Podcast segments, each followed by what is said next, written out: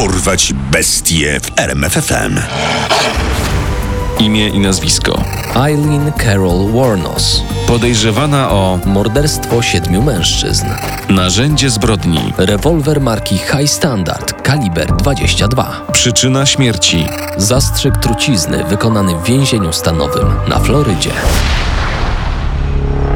Jest 30 listopada 1989 roku. Autostradą w okolicy Daytona Beach przejeżdża właśnie Richard Mallory, 51-letni właściciel sklepu z elektroniką. Mija uliczną prostytutkę i proponuje jej podwiezienie. Hej maleńka, jak się nazywasz? Podrzucić cię gdzieś? No hej, przystojniaczku. Jestem Alin. Chętnie się przyjadę. To co, jedziemy? Po kilku godzinach jeżdżenia po okolicy i picia wódki decydują się na seks w ustronnym miejscu.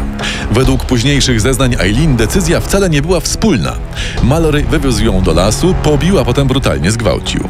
W obawie o swoje życie prostytutka strzeliła kilkakrotnie w kierunku napastnika. Richard Mallory pada martwy. Eileen kradnie jego pieniądze i karty kredytowe. Ukrywa zwłoki w lesie i z miejsca zbrodni ucieka samochodem ofiary, który później porzuca w bezpiecznym miejscu. Richard Mallory to pierwsza i jedyna ofiara Eileen, za którą w przyszłości będzie sądzona. W trakcie procesu wątek gwałtu będzie istotnym, choć nieskutecznym filarem obrony. Co ciekawe, Richard Mallory miał za sobą historię przestępstw seksualnych. Na swoim koncie miał nawet odsiadkę za próbę gwałtu na innej kobiecie. Jednak fakt ten nigdy nie zostanie wyciągnięty na światło dzienne w trakcie procesu Eileen. By w pełni zrozumieć historię Eileen Warnos, musimy cofnąć się do jej dzieciństwa. Urodziła się jako Eileen Carol Pittman w Rochester w stanie Michigan. Jej matką była Diane Warnos, która w wieku 15 lat wyszła za jej ojca, Leo Dale'a Pittmana. Dwa lata później, dwa miesiące przed urodzeniem Eileen, rodzice rozwiedli się. Eileen nigdy nie poznała ojca, który trafił do więzienia za gwałt i próbę morderstwa siedmioletniej dziewczynki, a w końcu powiesił się w więzieniu. W 1960 roku Eileen ma 4 lata, a matka porzuca ją i jej starszego brata Keitha i pozostawia pod opieką dziadków, Lauriego i Britty Warnosów, którzy adoptują dzieci. Według opowieści Eileen w nowym domu wcale nie działo się dobrze. Dziadek był alkoholikiem, który często bił i zmuszał Eileen do rozbierania się przed nim. Często też głodził dzieci. W wieku 11 lat Eileen, by przetrwać, uprawiała seks ze starszymi kolegami w zamian za jedzenie, papierosy i narkotyki. To co, Eileen? Może kopsniemy się w jakieś ustronne miejsce? Kupię ci coś do żarcia, a jak się spiszesz, to dorzucę nawet kilka fajek, może jakąś działkę. Pff, Co ty na to? Dziewczyna utrzymywała też kazirodcze relacje ze swoim bratem. W wieku 14 lat zostaje zgwałcona przez przyjaciela dziadka i zachodzi w ciążę. Rodzi w schronisku dla niezamężnych matek. Jej dziecko zostaje oddane do adopcji. Mniej więcej w tym samym czasie na niewydolność wątroby umiera babcia Eileen. Sytuacja w domu pogarsza się jeszcze bardziej. W końcu dziadek wyrzuca ją z domu. Eileen żyje na ulicy. Jej głównym źródłem dochodu jest prostytucja, kradzieże i napady. Dziewczyna kilkakrotnie wchodzi w konflikt z prawem. Jej życie w końcu ma szansę zmienić się na lepsze. W 1976 roku Eileen łapie stopa na Florydę i poznaje znacznie starszego 69-letniego Louisa Gracafela. Louis był dość zamożnym mężczyzną, prezydentem klubu jachtowego. W tym samym roku para bierze ślub. Jednak niespokojny charakter Eileen szybko daje o sobie znać. Kobieta trafia do aresztu za napaść. Często urządza awantury w pobliskich barach i wymaga, by mąż dawał jej coraz więcej pieniędzy. Mąż początkowo znosi wybryki swojej nowej żony, ale szybko zaczyna mieć jej dość i pewnego dnia odmawia. Ty, wychodzę do baru, daj mi jakieś 50 dolców. Nie ma mowy. Wystarczająco dużo już ci dałem. Ty stara kutwo, ty sknero jedna, ja cię kiedyś zatłukę po prostu. Eileen chwyta za laskę męża i uderza go kilkakrotnie. Fel wnosi później do sądu o zakaz zbliżania.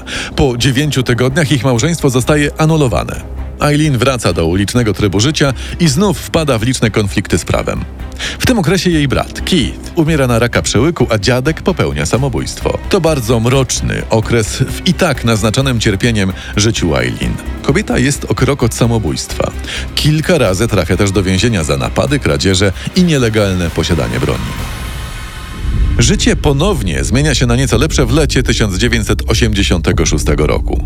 W gejowskim klubie w Daytona Beach Warnos poznaje 24-letnią Tarię Moore i w końcu znajduje kogoś, na kim jej zależy. Romans szybko przekształca się w poważny związek. Ej, Mała, przecież wiesz, że cię kocham. Rzuć pracę, zamieszkamy razem w motelu. Ja nas utrzymam. Wszystko będzie dobrze. Jednak utrzymanie dwóch osób z zarobków prostytutki nie było łatwe. Na pewno nie tak jak kiedyś.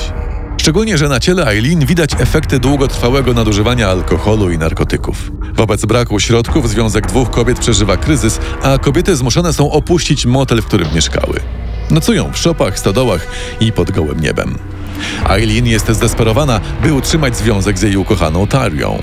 Jest gotowa kraść, a jak się okazuje, 30 listopada 1989 roku, w noc śmierci Richarda Malorego, nawet mordować.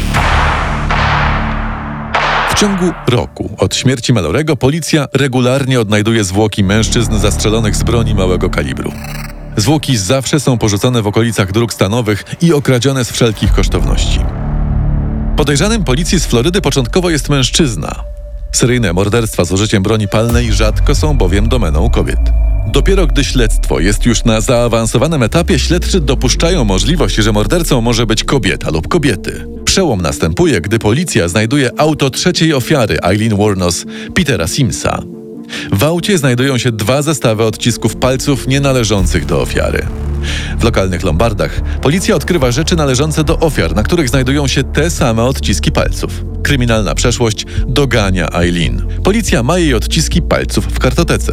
Co więcej, na policję zgłaszają się także świadkowie, którzy podają rysopis kobiet, które porzuciły pojazd. Media w całym stanie publikują portrety pamięciowe Tyree Moore i Eileen Warnos, a policja rozpoczyna szeroko zakrojone poszukiwania obu kobiet. Obie od teraz stają się zbiegami. Ja nie dam rady. Aileen, ja tego nie wytrzymam. My nie możemy ciągle uciekać przed policją. Taria w końcu pęka i opuszcza kochankę pod pretekstem wyjazdu do krewnych w Pensylwanii. Zrozpaczona Warnos swoje ostatnie dni spędza w barze dla motocyklistów, nazywającego się jak na ironię Last Resort, czyli ostatnia deska ratunku. Eileen zostaje aresztowana póki co na podstawie starego nakazu za nielegalne posiadanie broni. Policja jeszcze nie ma wystarczających dowodów, by oskarżyć ją o siedmiokrotne morderstwo, ale to niedługo ma ulec zmianie. Już dzień po aresztowaniu Eileen Wurnos, policja w Pensylwanii odnajduje jej partnerkę, Tarię Moore. Ta podczas pierwszego przesłuchania wyznaje prawdę. Wiedziałam o pierwszym morderstwie, o Richardzie Malorim. Zaraz po zabójstwie Lee przyjechała do domu jego Cadillaciem i o wszystkim mi powiedziała. Po tym poprosiłam ją, by nigdy więcej nie mówiła mi takich rzeczy. Nie chciałam wiedzieć, skąd bierze pieniądze, nie chciałam mieć nic wspólnego z jej przestępstwami. Policja nie stawia żadnych zarzutów Tyree Moore, ale wysyła kobietę z powrotem na Florydę. Tam Taria ma codziennie dzwonić do więzienia, w którym zamknięto Eileen i wyciągnąć od niej przyznanie się do winy. Eileen nawet nie podejrzewa, że zdradziła ją jedyna osoba, którą kochała. Ale mimo tego w trakcie rozmów jest bardzo ostrożna. W obawie przed podsłuchami nie przyznaje się do niczego w ciągu trzech dni rozmów telefonicznych. W końcu jednak Eileen zaczyna domyślać się, czego oczekuje od niej Moore. Nic się nie martw. Poręczę, że jesteś niewinna. Nie pozwolę ci pójść do więzienia. Jeśli będę musiała zeznawać, zrobię to. 16 stycznia 1991 roku Eileen przyznaje się do popełnienia morderstw, choć zastrzega, że wszystkie zbrodnie popełnione były w samoobronie. Twierdzi, że każdy zamordowany mężczyzna próbował ją napaść. Niektórzy, jak Mallory, dopuścili się gwałtu. Rok później rozpoczyna się proces Eileen Wurnos. Proces jest bardzo medialnym wydarzeniem, a do Eileen, Tyree i wszystkich innych zamieszanych w sprawę zgłaszają się wydawnictwa, gazety, twórcy filmowi, wszystko po to, by zdobyć prawa do ich historii. Prokuratura, posiłkując się przestępczą przeszłością Eileen i zeznaniami byłej kochanki, nie ma żadnego problemu z udowodnieniem winy kobiety. Eileen Wurnos zostaje skazana na karę śmierci za morderstwo pierwszego stopnia dokonane na Richardzie Malorim. Po ogłoszeniu wyroku kobieta wpada w furię. Ja wiem, że zostałam zgwałcona. Mam nadzieję, że spotka was to samo. Jesteście niczym. Bandą śmieci. W kolejnych miesiącach Eileen przyznaje się do sześciu kolejnych zabójstw i dostaje kolejne pięć wyroków skazujących na śmierć. Podtrzymuje swoje zeznanie, że w wypadku pierwszego morderstwa została zgwałcona, twierdząc jednocześnie, że przy kolejnych nie dochodziło do gwałtu, a tylko do usiłowania. W więzieniu Warnos nawraca się i regularnie czyta Biblię. Powtarza, że teraz chce żyć w zgodzie z Panem Bogiem. Twierdzi również, że w więzieniu jest prześladowana przez współwięźniów i strażników. Uważa, że jej jedzenie jest zatrute lub zanurzone w moczu. Mówi, że podsłuchała rozmowy o tym, jak inni chcą ją zgwałcić tuż przed egzekucją. Twierdzi, że nim przyjdzie czas egzekucji, inni chcą popchnąć ją ku ostateczności, którą jest samobójstwo.